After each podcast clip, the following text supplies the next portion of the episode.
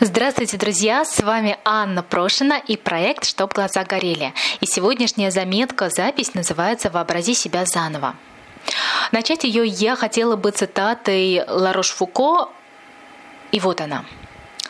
Мы вступаем в различные возрасты нашей жизни, точно новорожденные, не имея за плечами никакого опыта, сколько бы нам ни было лет – и правда, на каждом новом жизненном повороте нам приходится заново обретать себя. Предыдущий опыт часто может не только не помогать, но и мешать. Ну вот что же делать в таком случае?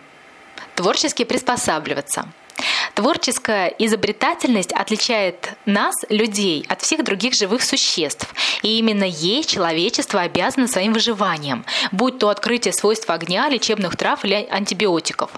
Творчество можно определить как способность находить оригинальные решения для тех вопросов, которыми мы задаемся, и умением реализовывать свой потенциал в конкретном деле.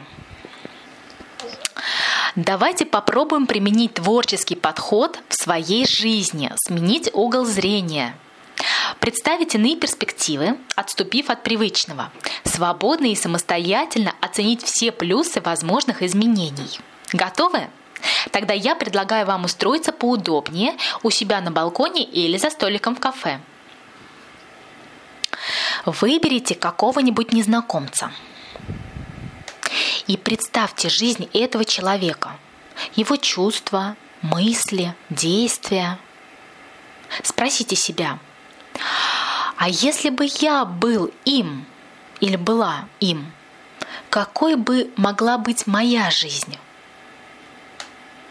Мысленно перевоплотившись, пересмотрите все сферы своей жизни. На какие отважные поступки вы оказались бы теперь способны – Какие изменения внесли бы в свою повседневную жизнь?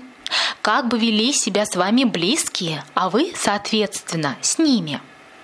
Подумайте о множестве способов изменить свою жизнь, исходя из других взглядов, предложенных вашим персонажем.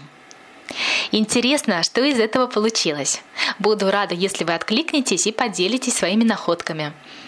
Удачи и до встречи!